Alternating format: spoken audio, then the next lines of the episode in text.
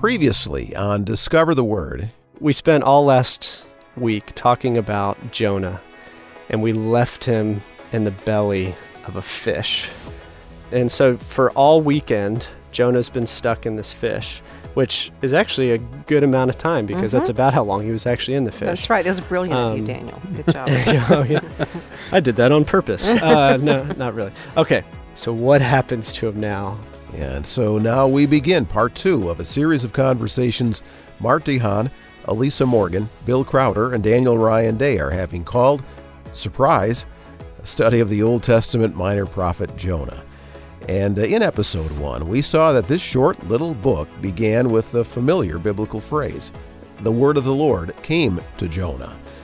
Now, in Bible times, prophets like Jonah often received a message from God. And the most common response was for the prophet to do whatever it was God asked him or her to do. But surprise, not Jonah. Jonah ran away from God, got on a boat, and tried to sail to the other side of the known world. Now, obviously, that's not going to turn out great, and we left Jonah in a spot that he's most famous for being, and that is in the belly of a great fish. Continue to explore the surprising story and message of Jonah with the group next on Discover the Word.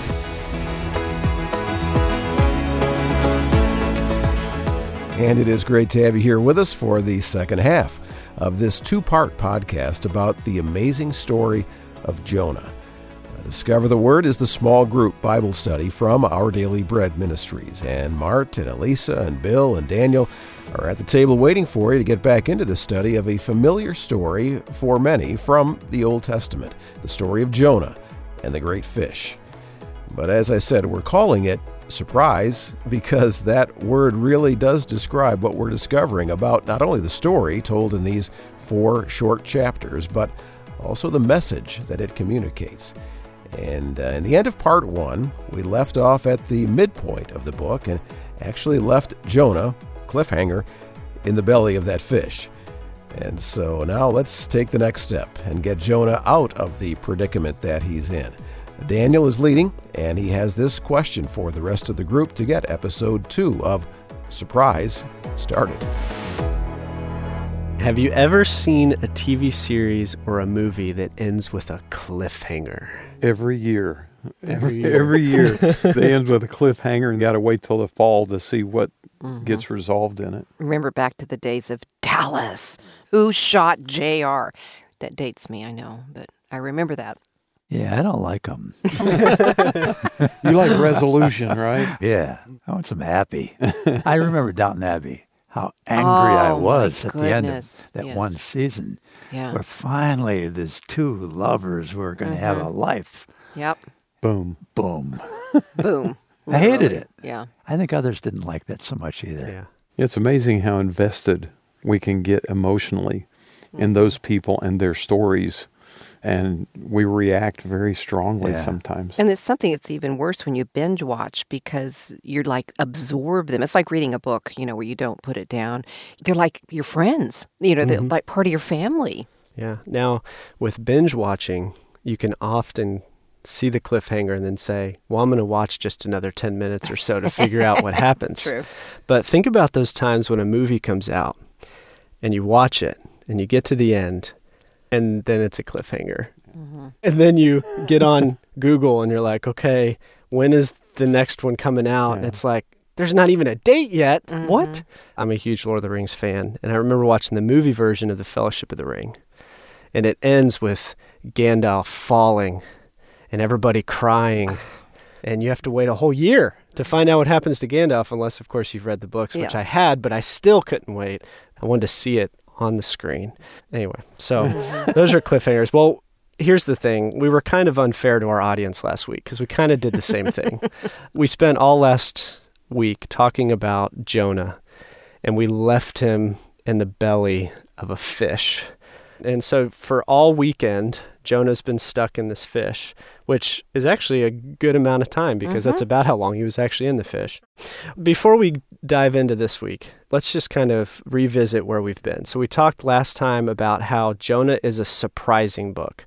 What are some of the ways that it was surprising? I think Jonah's disobedience was surprising. I mean, that's such a big part of the story. And you look at the biblical heroes and think they always did everything God wanted and da da da da, and everything's tied up with a bow. And he just didn't want to do what God was asking him to do. The prophet who wouldn't talk. That's a good way to put it. That's Yeah. right. And I think for the people of that day, maybe the biggest surprise would have been that God cared about Nineveh. Yeah. Absolutely. That would have been very unexpected. That's I think. huge. Yeah. Mm-hmm, mm-hmm. Why is that so surprising? Because they were the mortal enemies of Israel, and God loves Israel, therefore He can't love anyone else, right? Yeah, and plus they were a cruel people. Yeah. Their armies, the inhumane ways in which they treated their captives. It's very hard for us to understand that God loves bad people, truly mm-hmm. loves them as much as he loves us. And especially our enemies, Yeah. right? And so mm-hmm. Jonah's called to go preach to Nineveh, the enemies of Israel.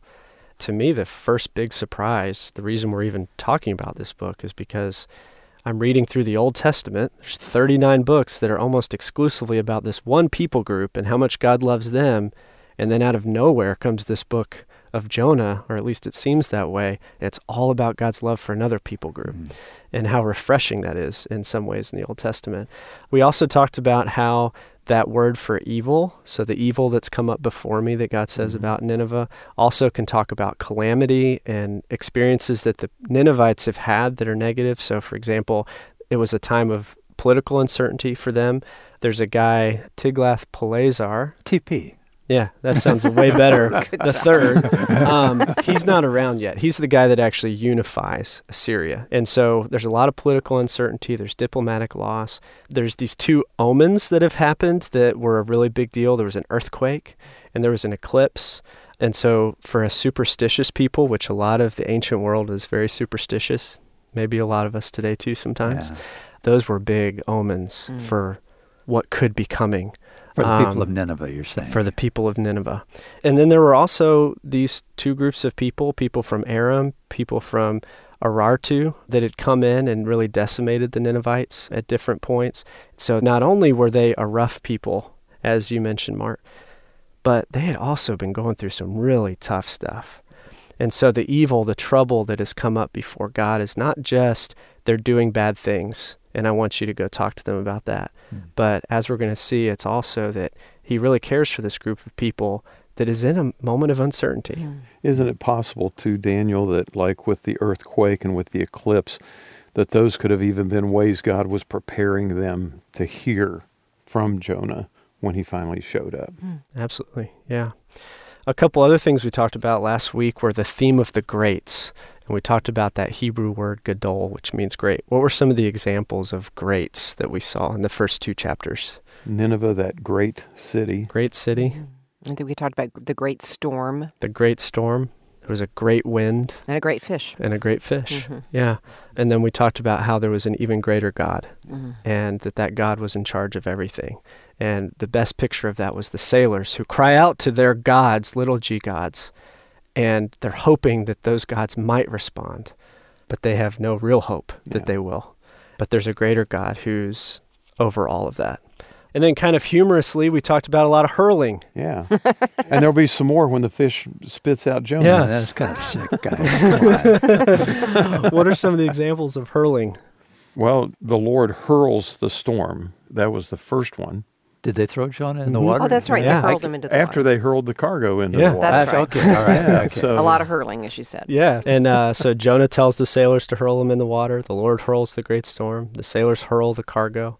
It's also a book about fear. How has it been a book about fear so far? Well, Jonah was terrified, but Mhm. you know he just didn't want to go to these evil people, and then he was terrified of God. The sailors were afraid in the midst of the storm. And that's why they were throwing the cargo overboard and why they were praying to their little g gods, as you said. So Yep. Could it be assumed that the Ninevites might be afraid at this point? Because we know that they've had this earthquake, this eclipse, they're in this political uncertainty. Brewing fear. Mhm. Yeah. yeah, that's something I haven't thought about before. Yeah. Mm. And then obviously Jonah was afraid for his life, and we see that in his prayer from the belly of the fish. Mm-hmm. And just those first two chapters, what was the answer to their fear? They cried out to the Lord. Mhm. And it's interesting that when they failed in crying out to their gods, when they cried out to the Lord, there was a response. They also were undoubtedly non Jewish pagans, different people group, different religion, like the Ninevites, So how did they know they were calling out to a different God? because of Jonah on the boat. Who Yes. told them what? So the captain came to Jonah and said, Hey, why are you sleeping? Get up here. Mm. You need to pray to your God too. And Jonah prays to his God. And then he tells them, Hey, by the way, I'm a Hebrew and I serve the one true God. And they're like, What are you thinking? Not Mhm. listening to God. Mhm. And Mhm. so Jonah prays, and then he tells him to hurl him overboard, and then the storm ceases. And it says that great fear gripped the sailors because they realized, wow, we just talked to the real God. Mm. The real God is here. Mm. And so, exactly, Bill, as you're saying, in each of these situations, each of these stories, there's fear present. And if there's one thing all of us can relate to in this book of Jonah, Mm. it's being afraid. No kidding. Yeah. And so, the beauty of this story, one of the beautiful things in this story, is that when we are afraid, that there's a big G God that we can call out to, who is in charge, who's greater than the storms in our lives, who's greater than the big fish that swallowed Jonah. And that's ultimately what this book is about. It's a book about deliverance. How have we seen deliverance so far in the first two chapters? Well, the sailors were delivered from the storm. They were Yeah. rescued from the storm, and that's maybe the biggest evidence so far. Yep. And then Jonah, in his prayer to God, his psalm, what does he call God? A God of what? Deliverance. a God of deliverance Mhm, in chapter mhm. 2, verse 9. Mm-hmm. So the hinge for the rest of this book is this concept that God is a God of deliverance. Jonah is all about serving a God of deliverance, and he's been asked to introduce that God of deliverance to another people group. Hmm. And so let's pick up the story. Jonah chapter 2, verse 10. Elisa, will you read that for us? Sure. And the Lord commanded the fish, and it vomited Jonah onto dry land. So, just- Jonah's delivered here. Yeah. yeah. So Jonah's delivered, and we have just a little more hurling in the story. Here's the point as we go through the rest of this week, we serve a God who is very active in our lives, a God that when we cry out to him, he answers, a God of deliverance. As we listen for his voice in this story, may we hear him whispering to us, I'm here with you, and I love you, and I will take care of you.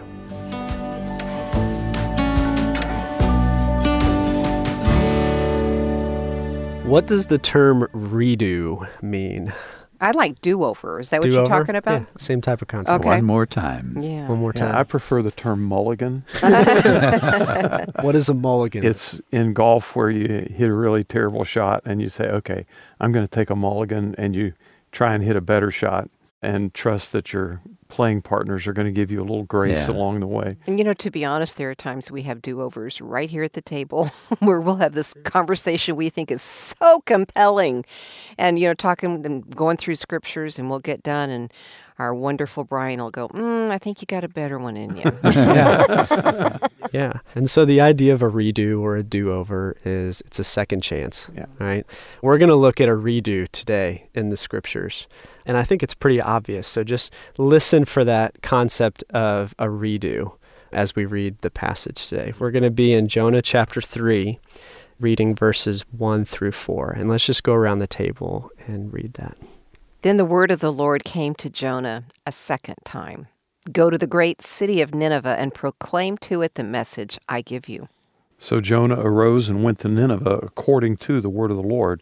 Now Nineveh was an exceedingly great city, a three days' walk. On the day that Jonah entered the city, he shouted to the crowds, Forty days from now, Nineveh will be destroyed. So, where did we see the redo or the do over? At the very beginning, the word of the Lord came to Jonah a second time. What happened the first time that the word of the Lord came to well, Jonah? he was called to go east and he chose to go west. Yeah. Way back in chapter one, it begins with the word of the Lord came to Jonah, son of Amittai, go to the great city of Nineveh and preach against it. but Jonah arose Mhm. and did this. Yeah. And so you have that key word, but, Yeah. in the first part of the story. Mhm. This time, Jonah arises and what does he do? He goes to Nineveh. He obeyed the word of the obeys. Lord. Mhm. Yeah. Yeah. And so we have this concept of a redo. It's literally the same phrasing at the beginning of the book and here in the middle of the book, but this time Jonah decides to obey. And we talked a little bit about some of the fear Jonah might have had because he's Mhm. going to the enemies and Mhm. would he just walk into the city and get killed? But I think part of it too, as we're going to find out in chapter four, toward the end of this week, we find out the real reason Jonah Yeah. didn't want to go. Sure. So then we have this concept of great again, that Hebrew word gadol. Where does it show up in this section? Again, it's the great city Nineveh. And how great of a city is it? It's exceedingly Exceedingly great. great. so it's like, just in case you didn't get the picture, this city is really great. And what it means is large, right? Yeah. Big or Yeah. large, just like we had the large storm and the huge fish. Now we have this exceedingly great city. It was so large that it took three days to see it. What would that mean? Mine says three days to go through it. Yeah. Okay. So a three day walk across it? Which would it. mean in that culture about 45 miles from one side of it Wow. because they walk about 15 miles in a day. Is that what it would be? Yeah. Now that's an interesting point, though. How big does it say the city is? A what? Three days to go through it, or Three days to see it. Mhm. Yeah. Yep. And then how long was Jonah and the fish? three days. Three days. So, one of the really amazing things about this book is it's very narrative driven, it's very poetic. The person that put this book together was taking their time and they were trying to show this very clear progression of ideas. So the ideas rhyme. And so you have this repetition of ideas. Hmm. So you have great, great, great, great, great. The term evil, you see evil, evil, evil, evil, evil in several different sections.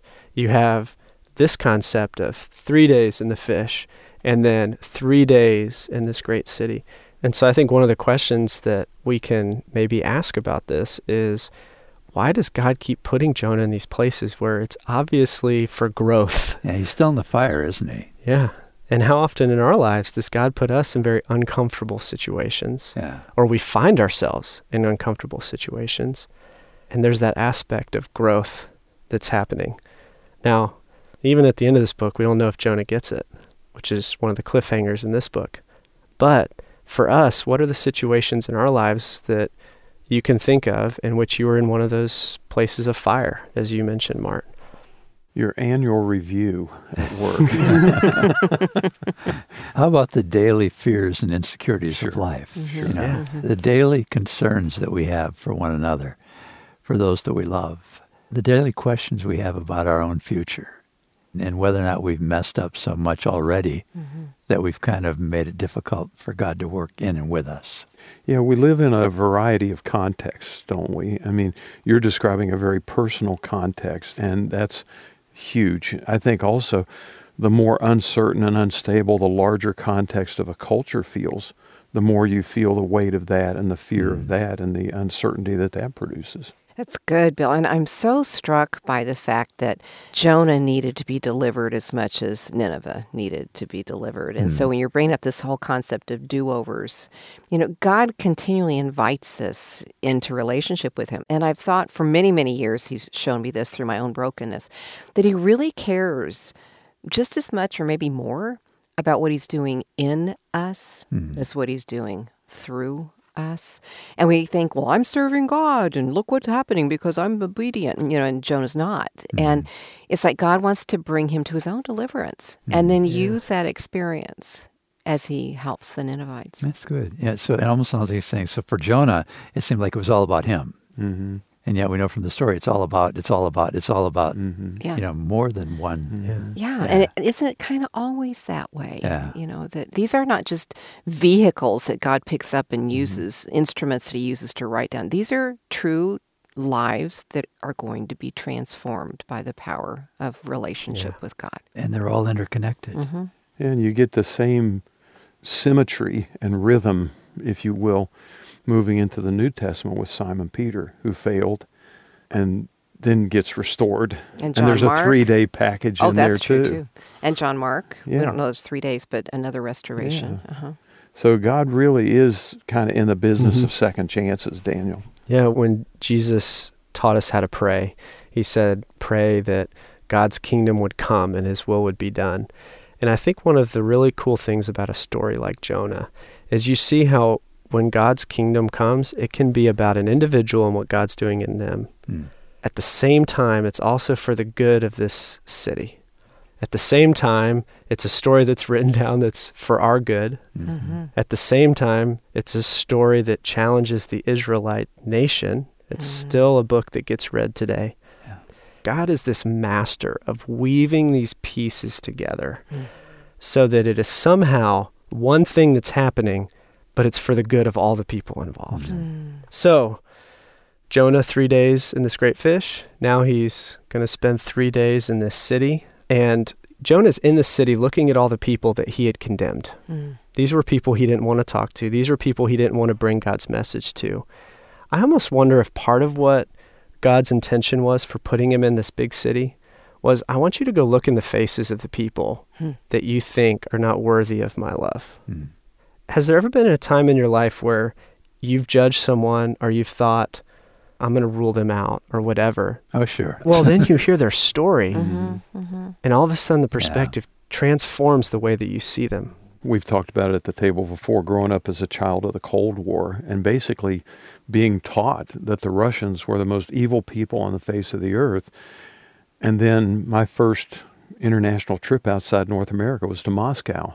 Mm. And all of a sudden, I'm meeting some of the warmest, kindest, Mhm. most Christ loving people Yeah. I'd ever met. And you have to reassess. And it's interesting, Daniel, your whole point, you know, that God says in 40 days he's going Mhm. to overthrow it. That's a long time for Jonah to be up close and personal with a people group that he didn't have any taste for. And that's a significant period to change your view. It only takes experiencing that with a few people Mhm. to change your attitude towards Mhm. many. That's Mm. right. You know, hmm Yeah. I just want to bring us back to that point that has kind of driven this conversation, and that is this idea of the redo or the do over. Mm-hmm. We serve this God of second chances. Mm-hmm. He's giving Jonah every opportunity to see the people that God loves. He's giving Jonah the opportunity to be a part of this amazing story of God redeeming a people.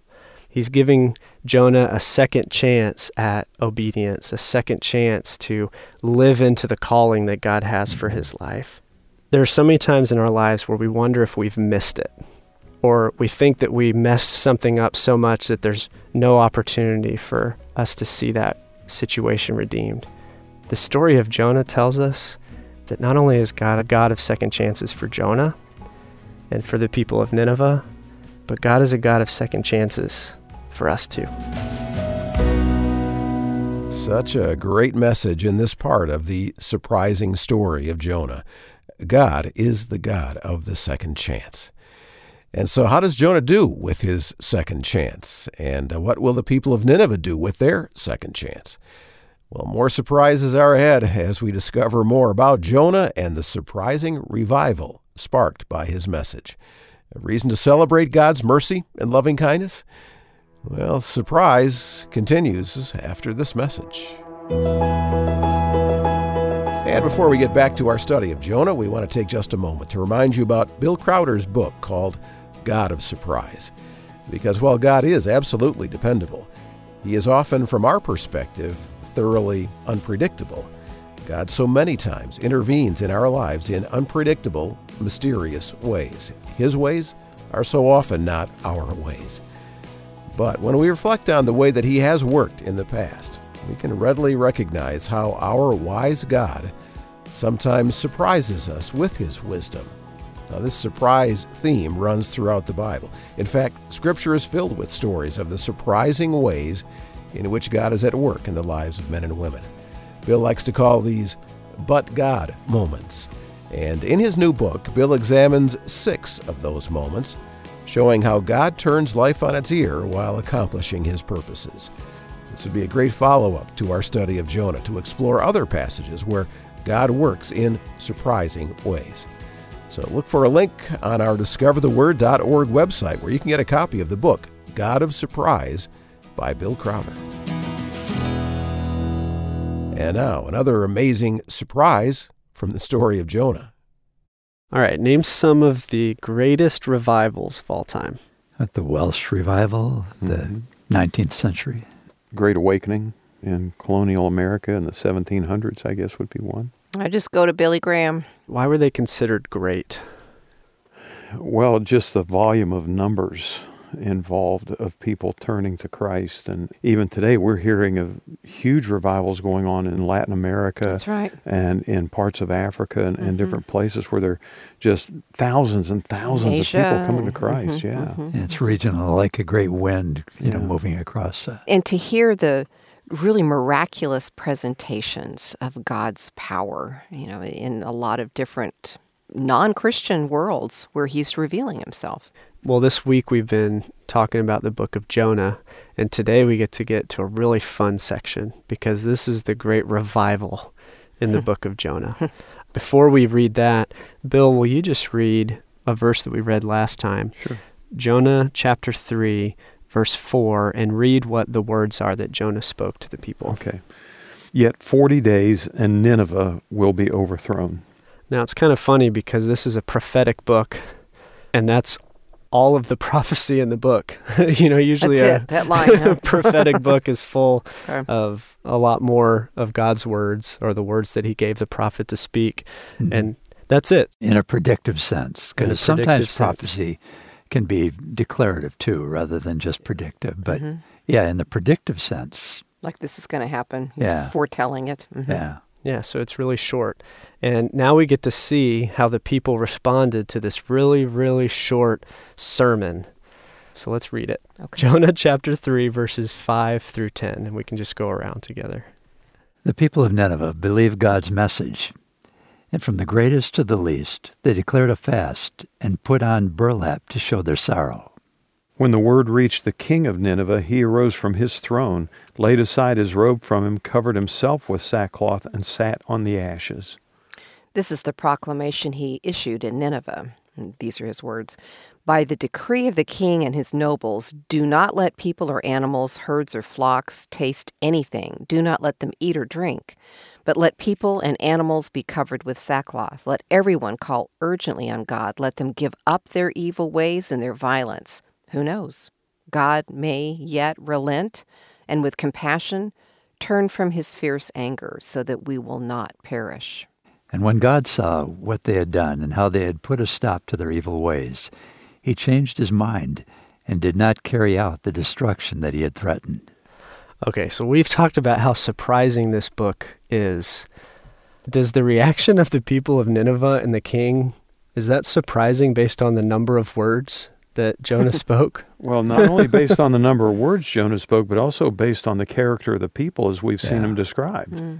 That they turn so seemingly easily. Yeah, we're not talking about a, a family of people. We're talking about a huge city. A huge city. And next time we're going to find out just how many people were in this city. But the point is, you have from the top down, from the king down, Jonah says, handful of words, and we have one of these great revivals, a whole city. I mean, Mhm. just try to picture that in today's context. Pick a city, wherever you live, and think about what it would be like to speak a few words and for that entire city That's crazy. to Mhm. repent and turn. hmm That is mind blowing. Yeah, the tragedy is we don't have video. Wouldn't it be, it'd be so great to have a video documentary of Yeah, this and see Jonah's face? Yeah. And that's one of the interesting points. Does it say they believe Jonah? No, they believed God. And some years ago, I heard someone say one of the hardest things in ministry is remembering it's not about the messenger, it's about the message. Mhm. And that's true. Sometimes we make the mistake of thinking it's about us and our eloquence and our wittiness or whatever. It's not. If anything good happens, it's because God's involved Yeah, and He's doing it. They believe God, not Jonah. that's right.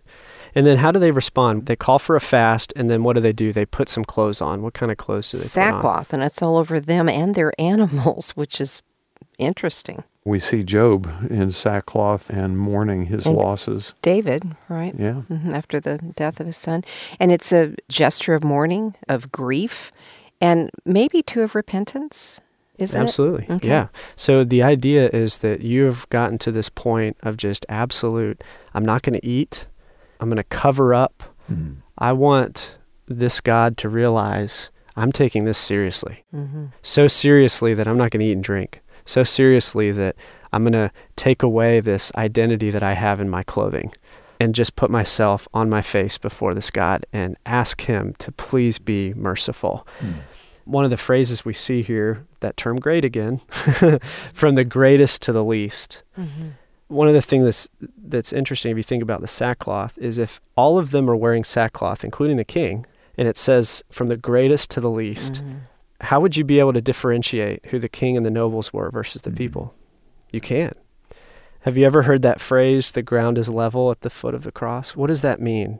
Well, I think the origin of that phrase was actually Robert E. Lee. After the Civil War, he went forward in a church service to pray at the front, and the only place open was next to a former slave.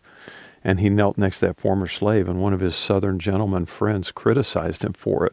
And he said, The ground is level at the foot of the Really? cross. That's I never heard that before. I haven't before. either. That's beautiful. But the idea story. is so much greater even than that, isn't Yes, it? I mean, is. that's really interesting. Yeah. But the idea seems like it ought to be expressed specifically in Scripture because it's so true. Let me just throw in a thought here too. You know, maybe animals are even less. So this is all the way from the greatest to the least, even the animals. You can't maybe even tell the difference between a human and an animal. Well, their life as well is dependent upon the God, the That's Creator, right. the Sustainer of That's right. of all life, Yeah. human and animal. Yeah. And what's incredible in this story is you have the king who puts on sackcloth as well. And one of the commentators was mentioning we don't know how repentant the king was. I don't think it's right for us to judge his heart anyway. Yeah. But it is interesting that he responds after the people. Mhm.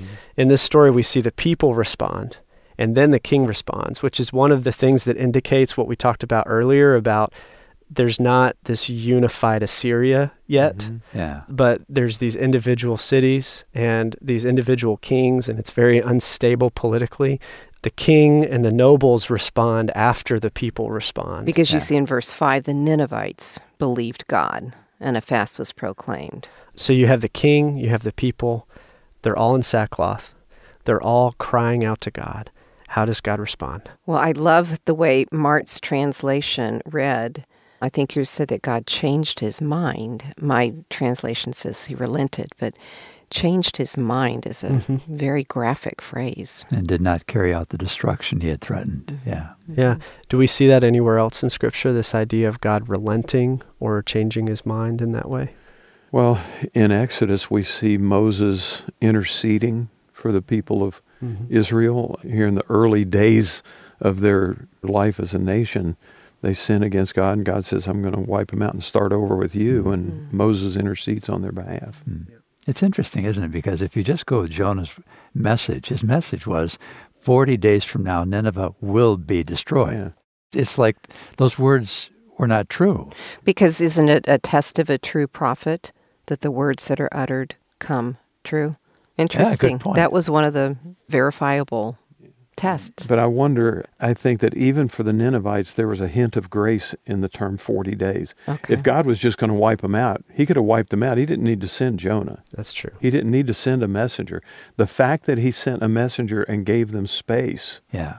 is an indication that maybe grace is available. Yeah, available. that gave them reason to say, maybe if we do Yeah. Mhm. Yeah. you know, Yeah. respond and repent. you worded it exactly how they did. Maybe if we cry out, he will respond. That's the same phrasing that we saw with the sailors. Remember? Yeah. Yeah. The sailors are on the boat and they're like, perhaps, Yeah. perhaps if we call out Mhm. to God, he will answer.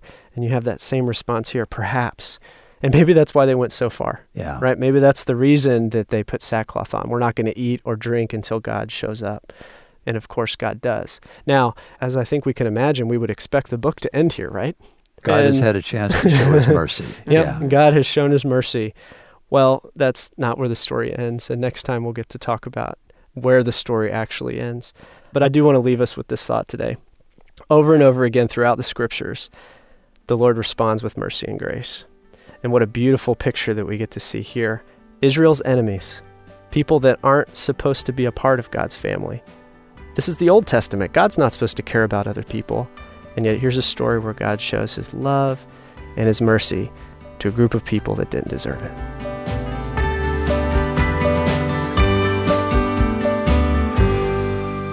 Have you ever had a gut instinct that something was going to happen, and were you right? You know, the question is general. Yeah, there have been so many times when there's just been a sense something is not going to go well here, and it didn't. hmm And I have to admit, I go straight to late nights pacing in front of our living room window looking at the street, waiting for a teenager to come home. Just this foreboding. Yeah. Did it always happen? No. But if it happened one time, then my rut got worn in the floor harder. Yeah, you just sense something's not right about this. Mm-hmm. They should have been home by now. Mm-hmm. Exactly. Something in our gut, something in our mind.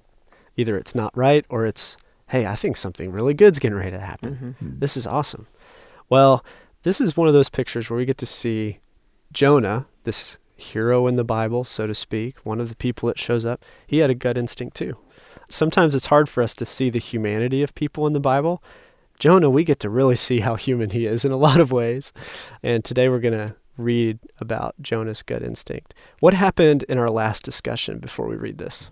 Well, the word of the Lord had come to Jonah a second time. He got Mhm. a do over. Yep, he got a do over. And he gave a very brief prophecy from the Lord 40 more days and Nineveh will be overthrown.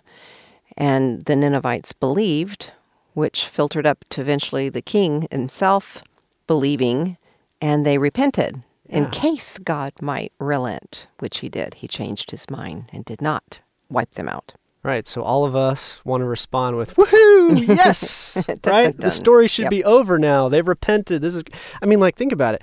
Jonah is a professional prophet. He's a professional minister.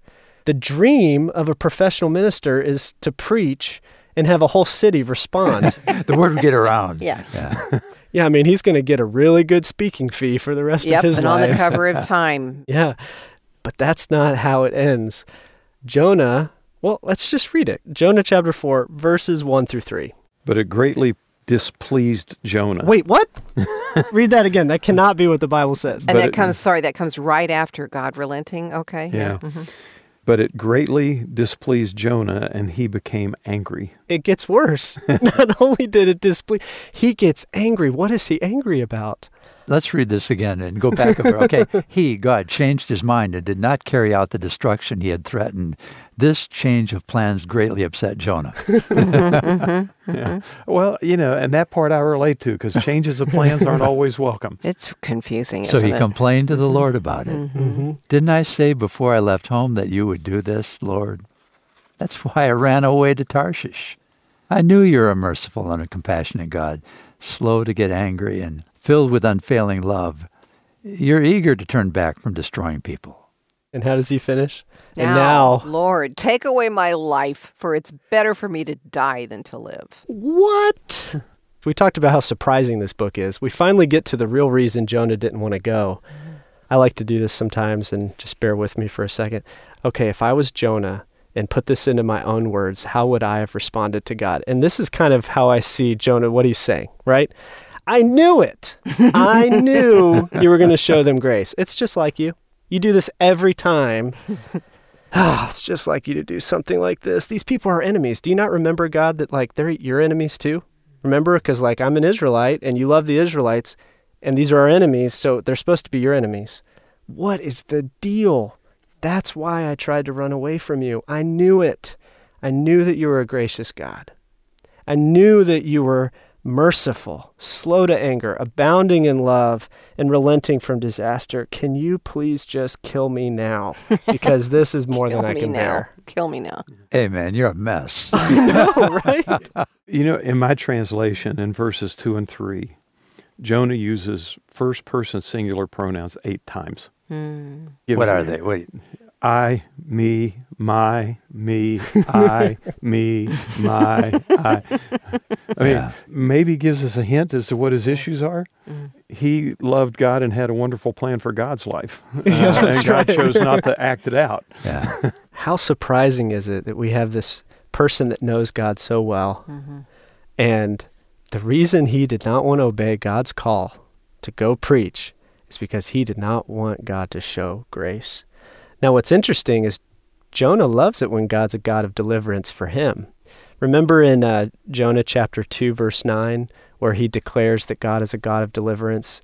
He's in the belly of the big fish and he's praying this prayer. He already feels a little delivered because he got thrown into the ocean in the middle of a huge storm. He thought he was dead at that point. He didn't die. This great fish swallowed him, and for some reason, he's living in this fish. He already experienced God's deliverance. Then the fish spits him up on the shore. He experiences God's deliverance again. Then he gets the opportunity a do over, a second chance, which all of us, so many times in our lives, long for these second chances. Jonah gets that second chance. He loves it when deliverance is about him, not so much when it's about his enemies. Do you think it was possible that it was I, me, my, okay, it was also we, us? What are my friends going to think? What's my family going to think? What's my nation going to think? Yeah. What's A nationalist, Nationalist- kind of yeah, if he was like the point- of God. absolutely? If he was like the mm-hmm. point person for that nation, mm-hmm. and when they heard that he had been used, maybe it was we are us as well. That's good. Yeah. And there is no doubt that God specially loved the Israelites. They were his chosen people. But what is Jonah doing wrong here? Why is he pushing back this way? What's going on in his worldview that doesn't fit with God's sovereignty? It's his mm-hmm. nationalism, I mm-hmm. think. Mm-hmm. It's his theology. It's his belief that God has chosen this nation to be his special people, forgetting what God said to Abraham for the sake of all. Okay, so maybe it's the issue of taking that too far in terms of God has chosen Israel, but that doesn't mean he won't also choose others. I think in the Old Testament, they were very much like us. They were very happy to pick the parts of Scripture that they mm-hmm. like and mm-hmm. ignore the parts they didn't. They pick the part of, I'm going to make of you a great nation, and they ignore to be a blessing to all peoples. Mm-hmm. Mm. So there's an exclusivity. There's something like, this is for me, and if it's for you, somehow it diminishes that it's for me. A kind of a scarcity mentality, which we all slip into. Oh, we do. You being special makes somehow me less special. And it's mm-hmm. just a lie. It's not Yeah. true. There is an infinity amount of God's love Yeah. available. How does God respond to Jonah's temper tantrum, for In lack of a better four, term? Is it right for you to be angry? Is it right for you to be angry?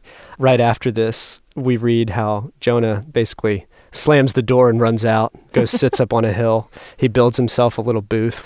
And uh, the reason he does is because it's so hot. And he sits up there on the hill because he's still holding out hope that God might still destroy them. Well, he's got 40 days. God could change his mind That's again, right. right? Ah, And so he goes up on the hill and it's super hot. And then God plants this little plant and it offers shade to Jonah. Another picture of God's grace and mercy toward this guy that's just not getting it.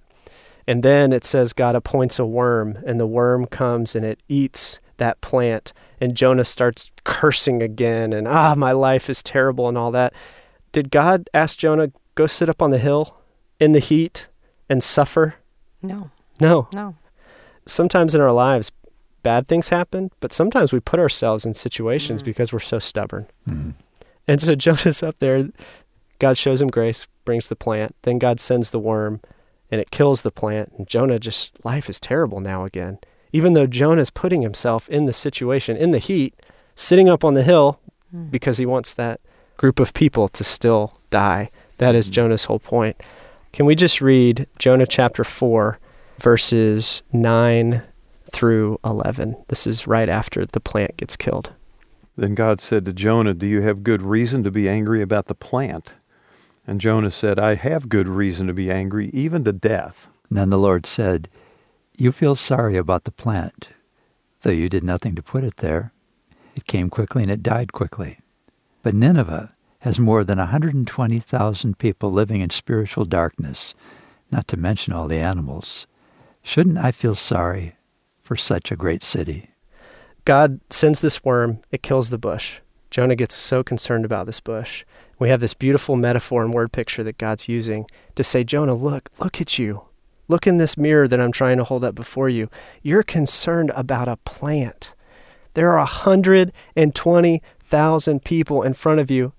Why should I not be concerned about them? Should I not love them? Should I not look out for what's in their best interests? Jonah, Remember who I am. I'm a God of steadfast love. I'm slow to anger. I'm gracious. I'm merciful. You care about this plant.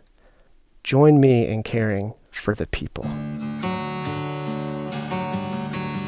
Daniel Ryan Day, Mart DeHaan, Elisa Morgan, and Bill Crowder around the table for this study of the story and message of the minor prophet Jonah.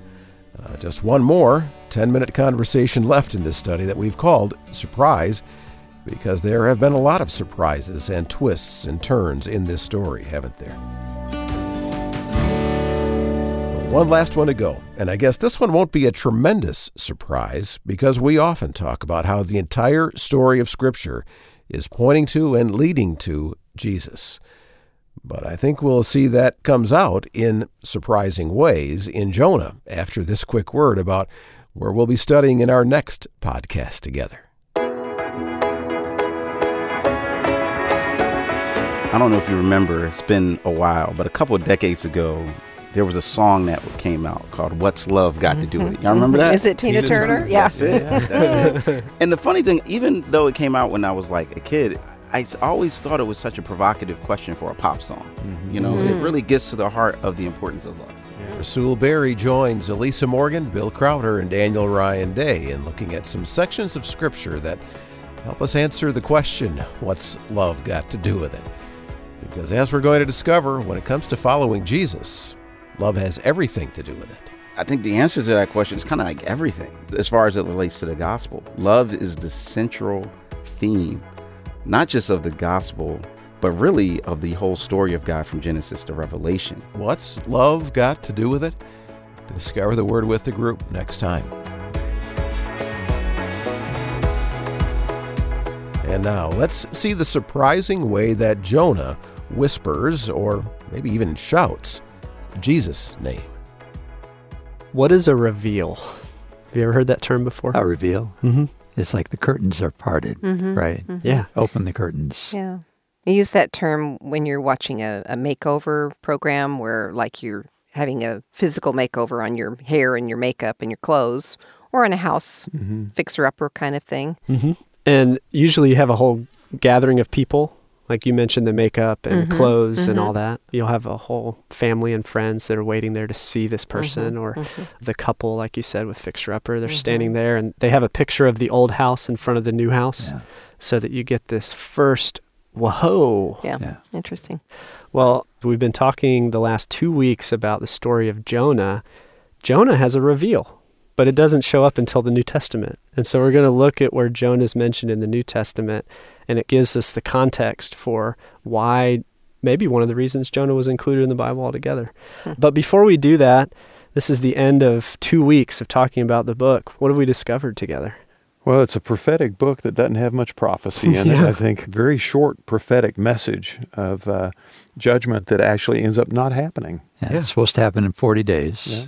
Yeah. Lord's going to destroy the city in 40 days, but it doesn't happen. hmm You could see that God is a God of great compassion. And you also see a prophet who wasn't obedient, and that's a Mhm. rarity. It's a story about the disobedience of the prophet and the obedience of the pagans. hmm Yeah. And Jonah didn't like their obedience, and he continued. I mean, even though he obeyed God and gave the word of the Lord to the people, the Ninevites who repented, Jonah was mad at God for Mhm. being so kind and gracious. And we said too, it may be that he was obviously concerned about himself, but probably also concerned about his family and his nation. And this just didn't seem right to be going to the enemy and seeing the enemy receive God's mercy and compassion as he had shown Israel. Yeah. So a prophet that runs away from God, pagans on a boat that repent, Mhm. pagans in a city that Mhm. repent, and a prophet that ran away from God at the beginning and at the end he's angry with God because of God showing grace. And last time we got to talk about the way the book ends. It ends with a cliffhanger. We don't know what happens to Jonah. We don't know how he responds. Should I not care about them? That is the challenge of the book though. All of us have those people in our lives that are our enemies or that we just don't like. And the last thing that we would want is for God to show them grace, if we're really honest. Yeah, it's almost as if when Jonah repeatedly asks God to kill him, it's almost as if he's saying, I would rather die than live in a world where my enemies are allowed to know you. Yeah. And so last time we were left with this cliffhanger. What does Jonah do? How does he respond? Well, one of the cool things about the story of Jonah is there's a reveal. In the New Testament, we get to look back on Jonah with a fresh set of eyes, a new lens.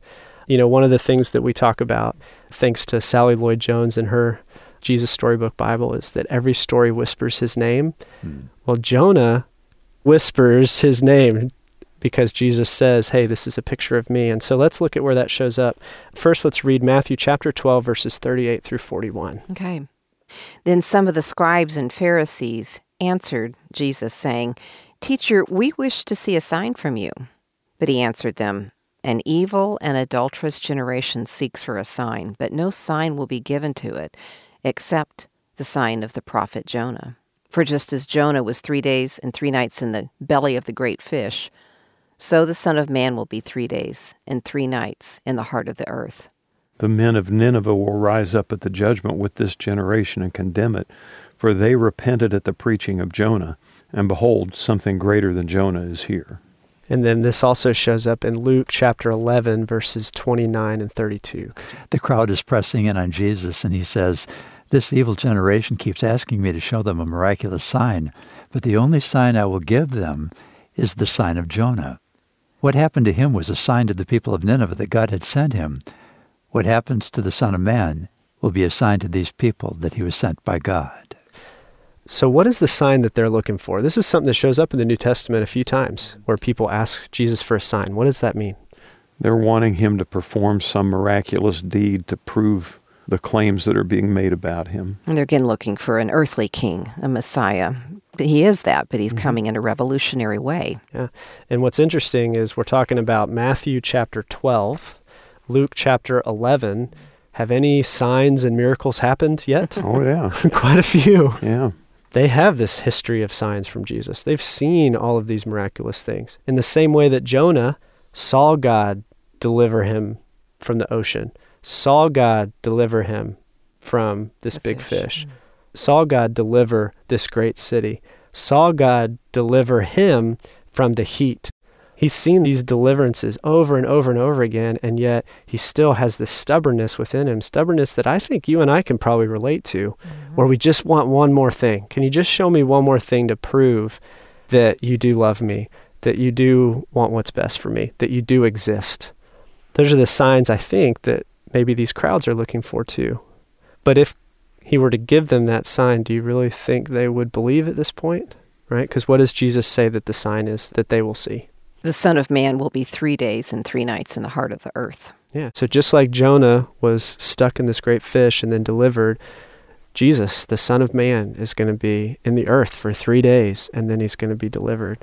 That's the sign that is coming. Now, it says that the people of Nineveh would rise up and condemn this generation. Why do you think that is there? He's pointing to what seems to be a readiness yeah to repentance in the Gentile nations that his chosen people weren't expressing. In Jesus' experience, he raises a man named Lazarus from mm-hmm. the dead. Mm-hmm. And then at that point, the religious leader says, We have to kill him now. And they want to kill Lazarus too. Yeah, they wanted to, ki- yeah, and kill the Lazarus evidence. as well mm-hmm. because they're afraid that people would believe in yeah. Jesus. But this reference you're speaking of, Daniel, from Matthew 12, says the men of Nineveh will rise up at the judgment with this generation and condemn it. So this is like in the future. This is almost like another prophecy because they repented and this generation isn't and something greater than Jonah is Jesus and they can't recognize him. Yeah. And how many words did the people of Nineveh have to go on? It was like 5. Yeah. 5 Hebrew words, a very short prophecy and yet they respond. You've seen all of this stuff that Jesus has done and you haven't responded. But I think we might be able to even relate to that in some ways because we've seen God do some pretty amazing things in our lives too. And yet we still get into a situation where life seems to be falling apart and we get anxious. Well, why are we anxious? Well, anxious means that we're not trusting, that we're overwhelmed by the fear in our lives, that we're concerned with the circumstances that surround us in this moment. God's already delivered us in many ways, and yet we're anxious again. Mm-hmm. I think all of us can read this story and realize, wow, I kind of struggle with some of the same things. Mm-hmm. Where even though God has this history, this timeline of faithfulness, I still struggle sometimes to really trust Him. Well, and there's a, maybe a little bit deeper issue that we've touched on that I think is worth repeating, and that's that we really sometimes don't like the way God works. Yeah. You know, I might trust Him, but I don't agree with Him. Mm-hmm. I would do it differently. And He makes me mad. And that's hard for me to accept in myself, but I do see that. You know, I will judge where he doesn't, as if I have yeah. that right. And so I think the challenge for us in this story of Jonah, and then as we fast forward to the story of Jesus as he looks back on the story of Jonah, is that it challenges our idea of how small in our minds God's love and mercy is. And it blows that up so that God's love and his mercy is so much bigger than we could have imagined to include all peoples, of all nations, of all backgrounds, of all lifestyles, the people that we look at and we think, I don't think God could love them anymore. They've gone too far. God's love and his mercy is so big that it includes everyone. And maybe for the first time, not only for those of us who maybe feel that it's hard for God to love us or we feel unlovable, maybe it's people that feel like they've made mistakes and that there's no way that they could come into a relationship with God. Maybe it's people that have seen other people make mistakes and they've ruled them out from experiencing God's mercy and His grace. Maybe for the first time, you and I can experience, and then we can express to others this God who is gracious and merciful, who's slow to anger and abounding in steadfast love, and He's ready to relent from punishing.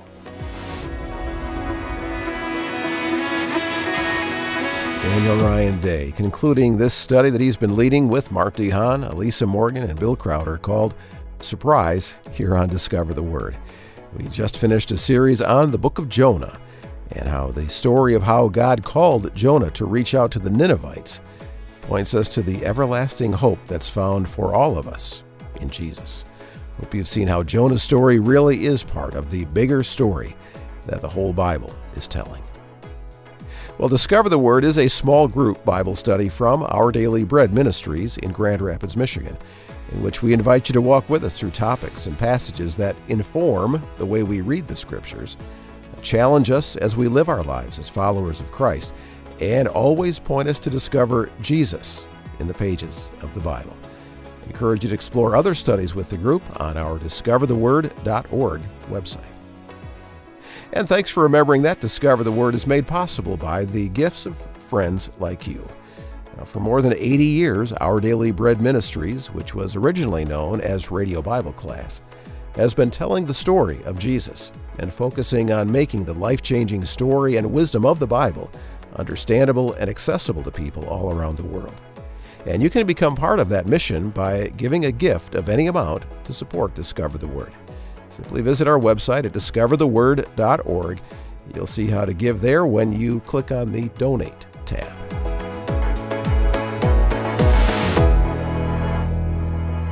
Well, thanks for listening. I'm Brian Hedinga. Discover the Word is provided by Our Daily Bread Ministries.